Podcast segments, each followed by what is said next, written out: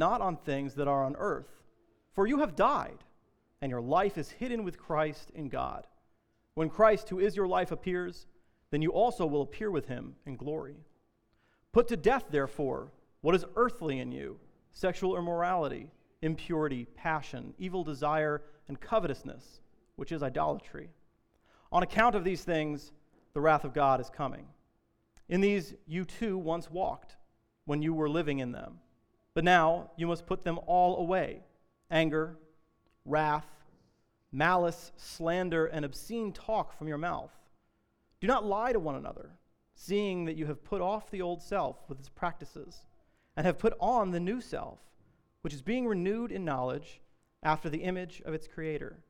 Here there is not Greek and Jew, circumcised and uncircumcised, barbarian, Scythian, slave, free, but Christ is all and in all. Put on then as God's chosen ones, holy and beloved, compassionate hearts, kindness, humility, meekness, and patience, bearing with one another, and if one has a complaint against another, forgiving each other. As the Lord has forgiven you, so you also must forgive.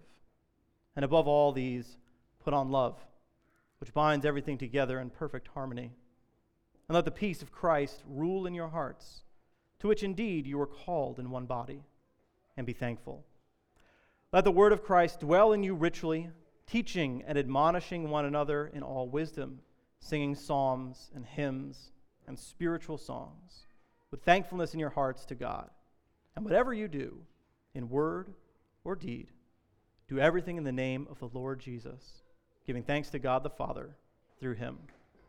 This is God's word. You may be seated.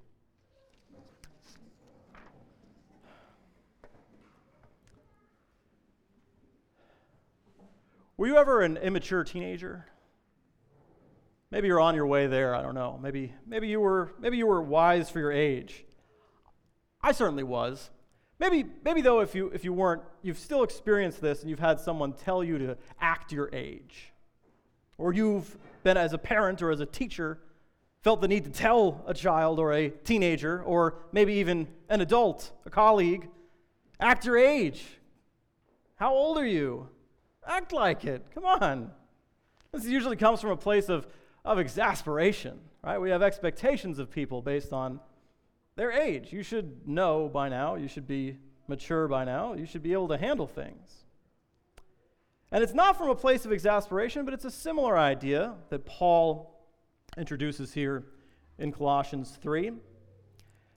In verse 1, he says, If then, he just puts them right together. This is, this is Paul's constant logic in every, every letter he's ever written, Paul will say, if this is true, then act this way, feel this way, believe this thing.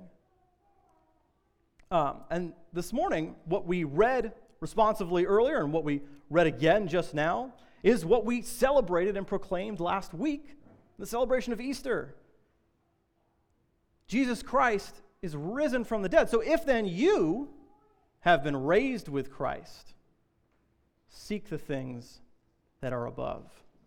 And so this whole the whole rest of this passage is flowing from that logic, that statement. Jesus has been raised from the dead. So live in that. Act like it. Here's how you do that. Paul has two lists for us a, a list of vices, sins, and a list of virtues um, fruits of the Spirit, as he calls them in other parts of his letters. As he contrasts these two things to show us who we are and who we can be as God's redeemed people because we belong to Jesus, who God has risen from the dead. Right? It says, You have died. Your life is hidden with Christ in God.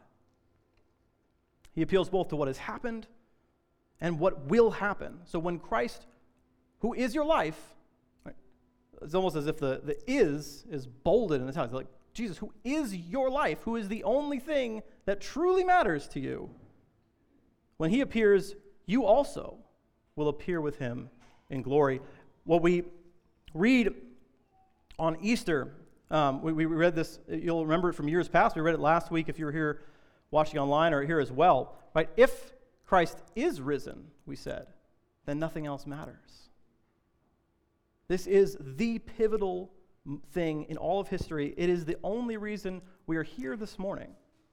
And so we can and must live in light of that truth. That's what this morning's passage is about. So Paul begins with the negative, verses 5 through 11.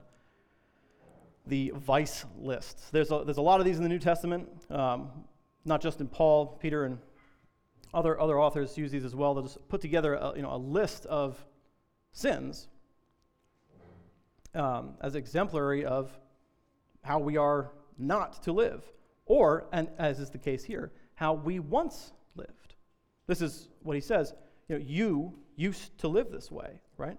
You used to walk in these things. You used to, to do them. Vice lists are, are often countered then with these uh, virtue lists, and we'll, we'll come down to those in just a moment. But, I mean, these are not really fun to read.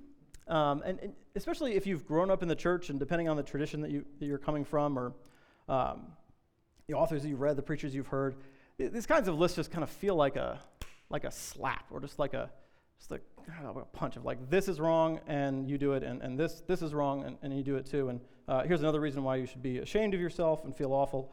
And that's not Paul's point or goal at all. But that is often how we receive these things because we don't want to be told that we're wrong. And we don't like to confront the fact that, yes, we needed to die with Christ and be risen with him. There is something broken about us. And so Paul calls out some specific things here. So let's, let's start on the, on the list.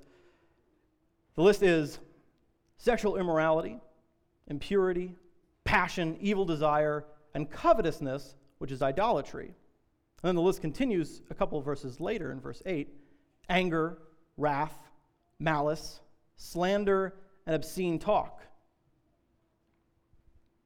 This is quite a list.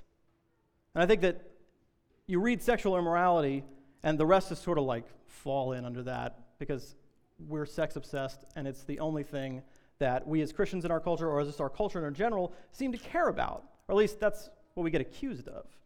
There was a, uh, an article recently about um, a celebrity couple who attends one of the big evangelical churches, and I'm not going to say who they are because, again, I don't know them. I don't know their faith. Um, I, I, don't know what they're, how serious they are, but they're, they're publicly known as evangelical ish. Anyway, they're engaged, but now they're living together and they're not married yet. And so there was a sort of like this people are tweeting about this, there's articles, and people are like, do, do Christians care about this? Does this matter? I mean, they're engaged. Who cares? Grow up. Right? They're living together, they're engaged. What, why does it matter? Who cares? And then similarly, Christians saying, like, don't we care about this? like, didn't we spend a lot of time talking about sexual ethics and uh, what we do and what we don't do and the covenant and sanctity of marriage? do, do we care about this stuff or not? Um, and similarly, when it, when it comes into our lives, because this is you know, what we need to think about, Paul is not talking about things outside in the world and the decay of culture or the sinfulness of non Christians, um, both either for us in our context or the Colossians in theirs. No, he's, he's talking to them about, hey, this is who you used to be and in some ways still are. And so we, when we read this list, um, we may be drawn to first think about all of the things that are happening outside of the church in our country or in the world that fall, uh, fall into these various categories and be concerned or upset about them, which is not necessarily wrong. It's just not what Paul is concerned about in this passage, right?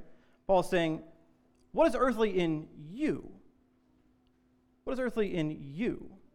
Right? So whether it is something like people living together, sleeping together before they're married, people who are married or single using pornography, people committing adultery, or simply indulging in lust, which, what even is that?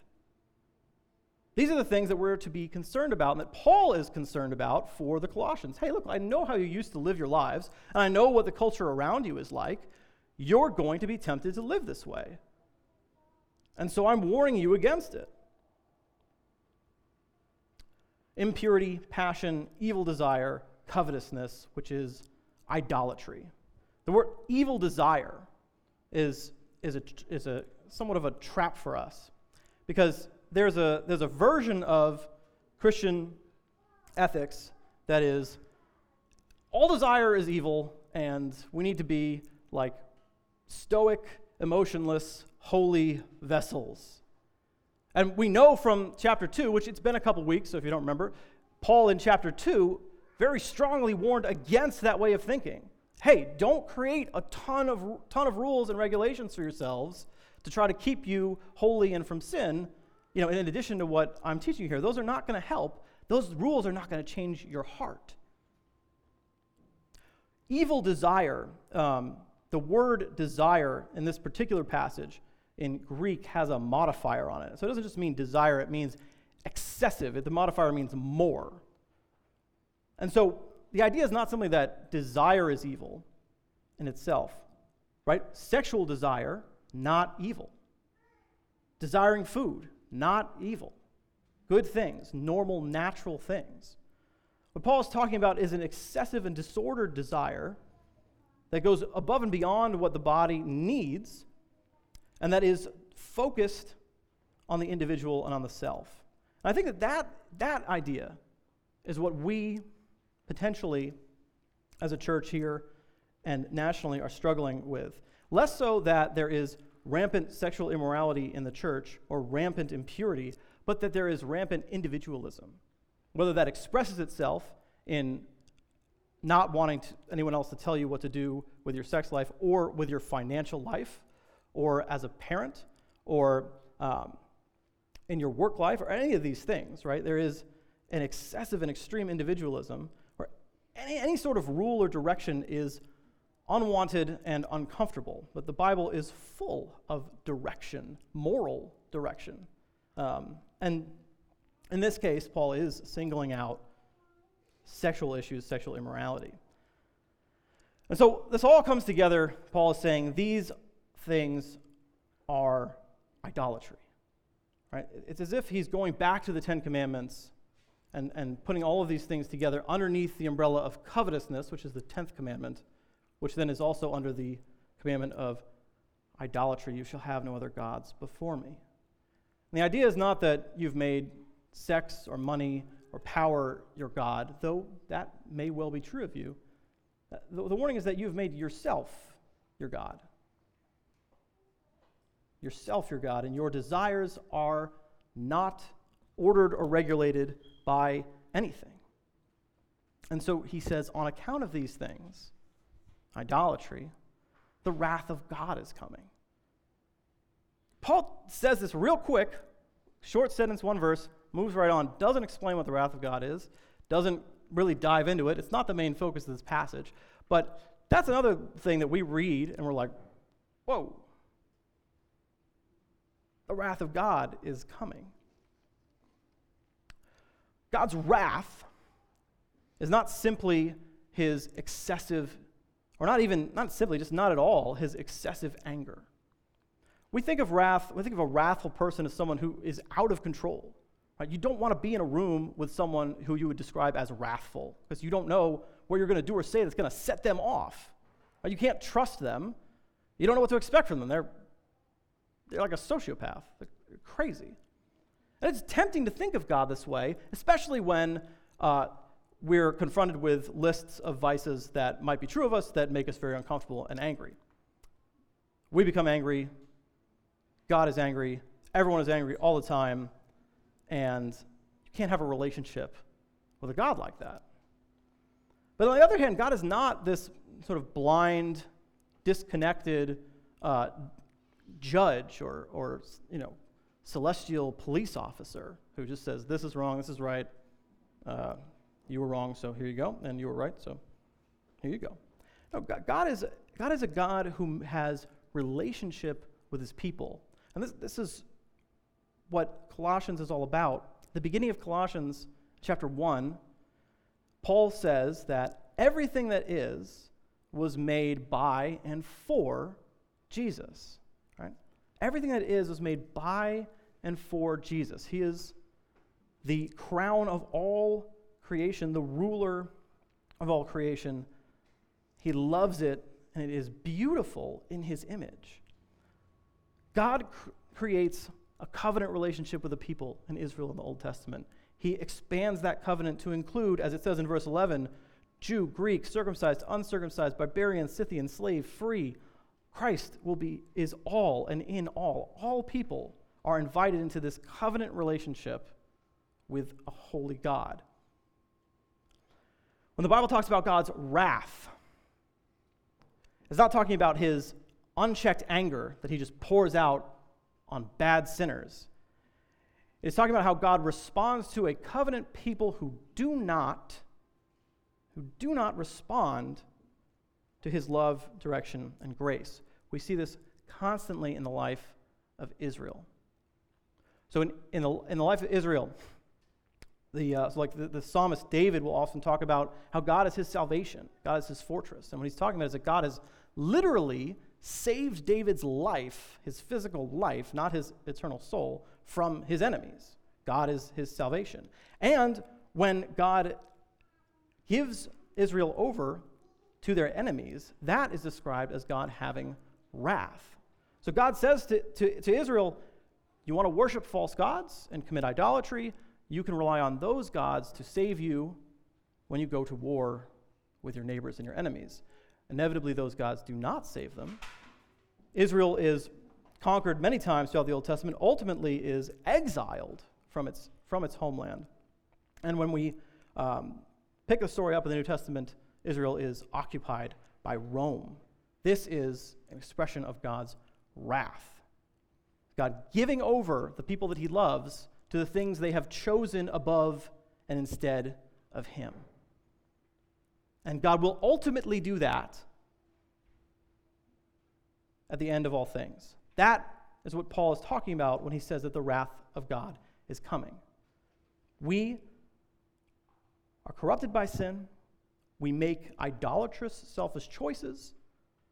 And if we do not turn from those choices, God will indulge us in them, give us over to them, and they will destroy us and separate us from Him and His love forever. That's what, God, that's what Paul is talking about when he says the wrath of God is coming. That is, that is the warning and the dire circumstance of hell. And so, Paul says, hey, look, you, you used to do these things. You, you once lived in them.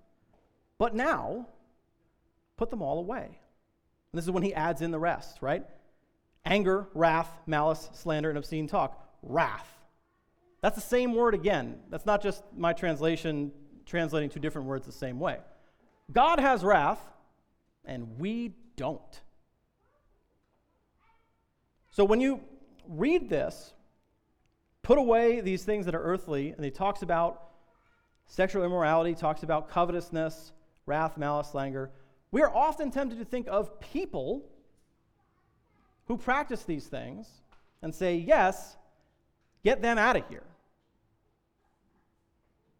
And that's not at all what Paul is talking about. He's not talking about people, he's talking about problems, he's talking about sins. God, in his wrath, yes, will execute justice in the end on, on any number of sins and sinful people. But we are called to something different. We are called, as he'll say later on, to forgive as Christ forgave. And so we when we are tempted to feel wrath, even if that wrath might be justified coming from God, we're instructed to put it away.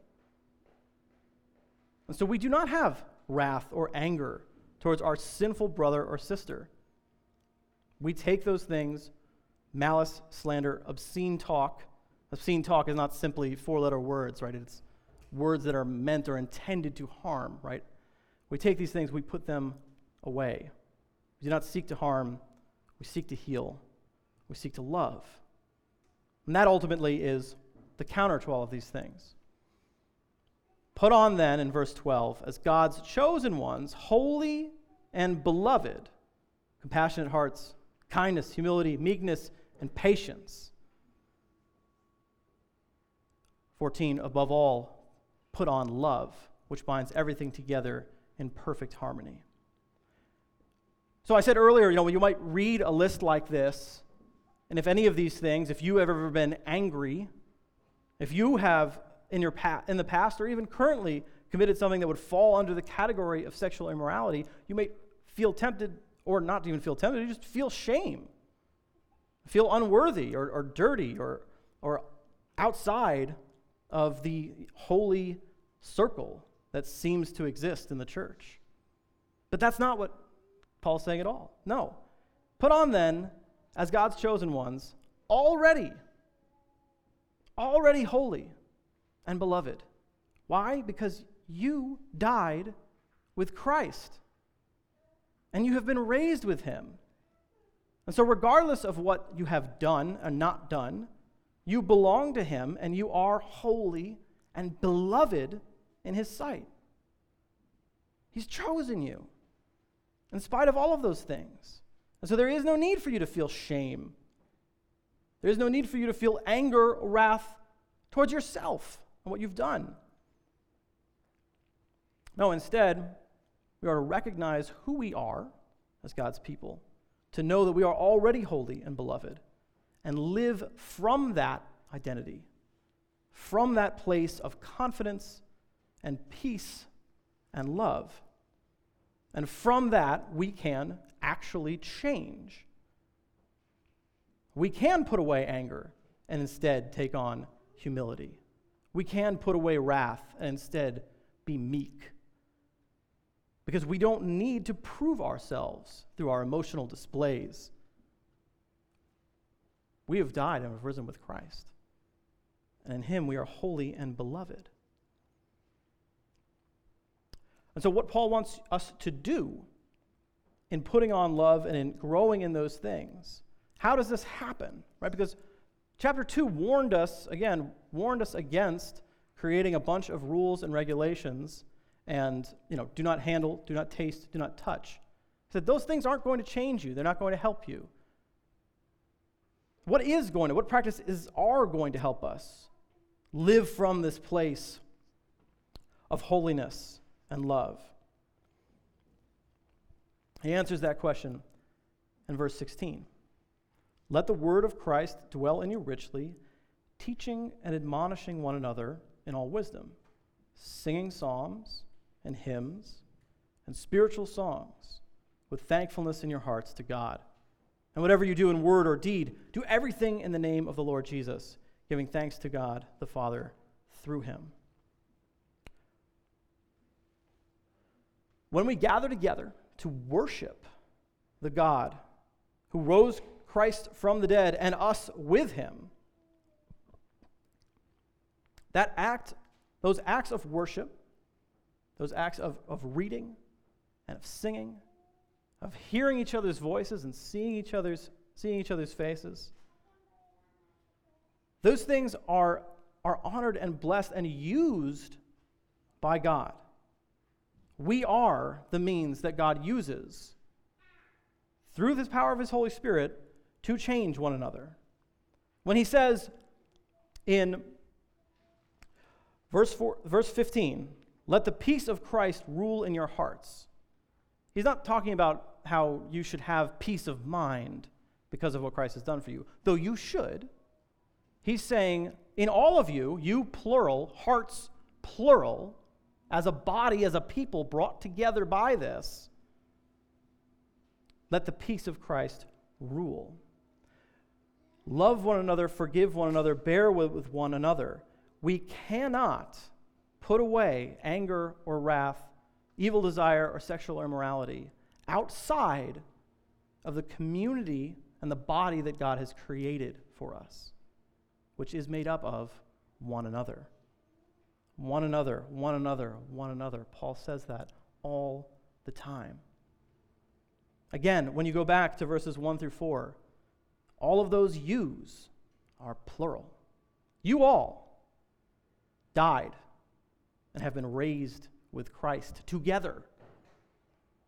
And so, if you, as an individual, feel the potential shame or the conviction over any of these things listed here, or, or or, or any of the sins that, that are not listed here, because this is hardly exhaustive, right? The, the solution to that is the church, not the building or the pastor, but the people, the family that God has created here. And so we confess to one another, we hold one another accountable, we encourage one another, teach and admonish, and we sing and we give thanks with one another. One of the things that was highlighted in our email this past week was uh, how we have a meal train for, for new moms. And we, do need some, some more volunteers for that. Um, I don't doubt for a second that our care for one another has, has dropped off. Um, I, just, I just know that you're probably not reading all of your emails right now, and you might have missed that opportunity. I want to encourage you, though, um, and there's a great way to do this. It is just a very simple but consistent example of how our community at Be Free has cared for one another. So when families, um, when families have something to celebrate, we celebrate with them, we care for them. And when families have something to mourn, we mourn with them and we care for them. We are together.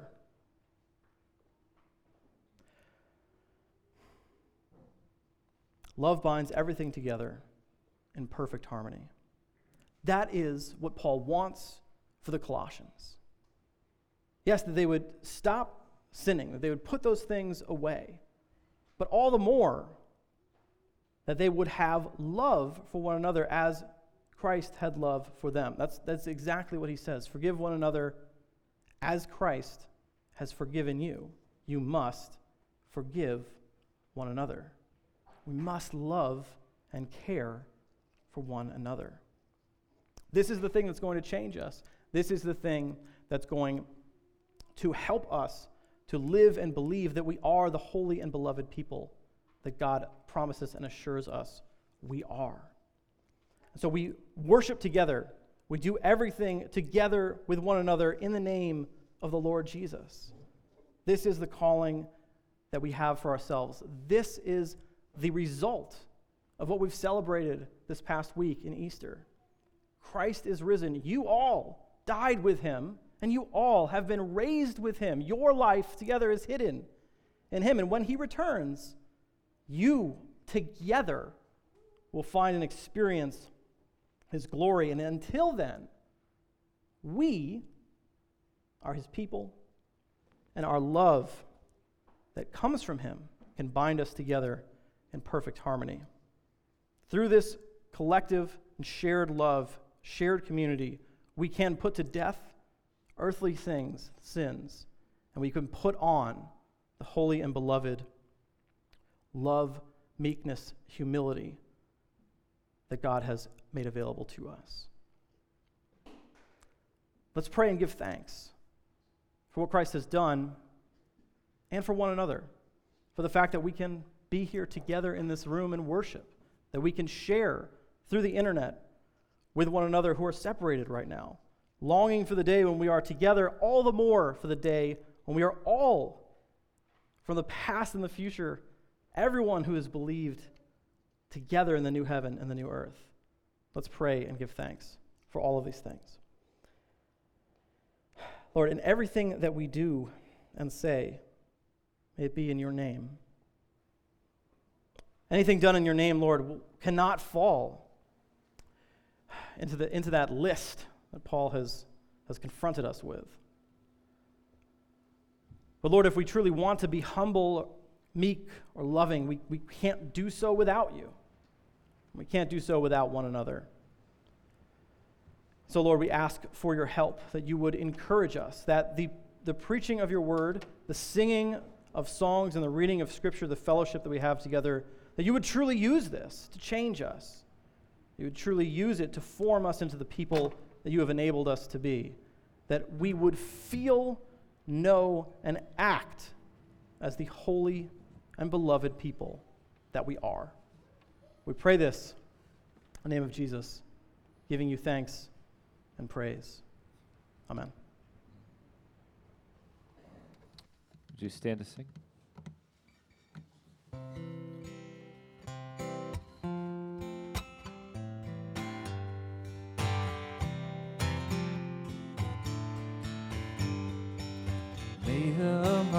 Of Christ, my Savior, live in me from day to day. By his love and power controlling all I do and say. May the word of God dwell richly in my heart from hour to hour, so that all my words and actions are only through his power. May the peace of God, my Father, rule my life in everything, that I may be calm to comfort sick and sorrowing. May the love of Jesus fill me as the waters fill the sea.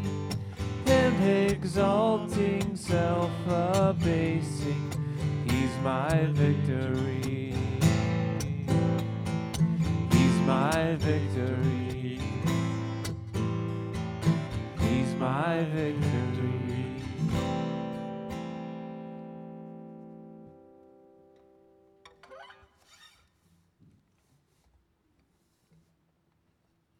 Let's be sent